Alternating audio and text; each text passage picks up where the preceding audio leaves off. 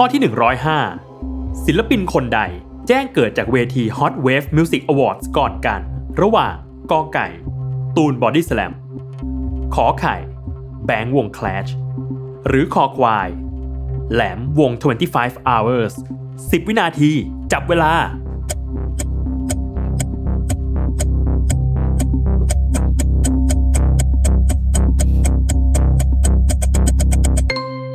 หมดเวลาเฉลย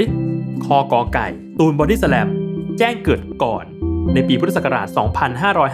2559 จากโรงเรียนสวนกุหลาบวิทยาลัย แจ้งเกิดจากการพาวงละอ่อน ชนะการประกวด Hot Wave Music Awards ครั้งที่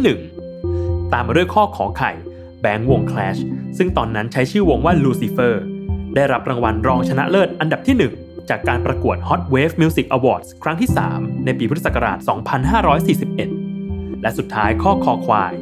แหลม วง 25 hours ได้รางวัลนักร้องยอดเยี่ยม จากการประกวด Hot Wave Music Award ครั้งที่ 5 ในปีพุทธศักราช 2543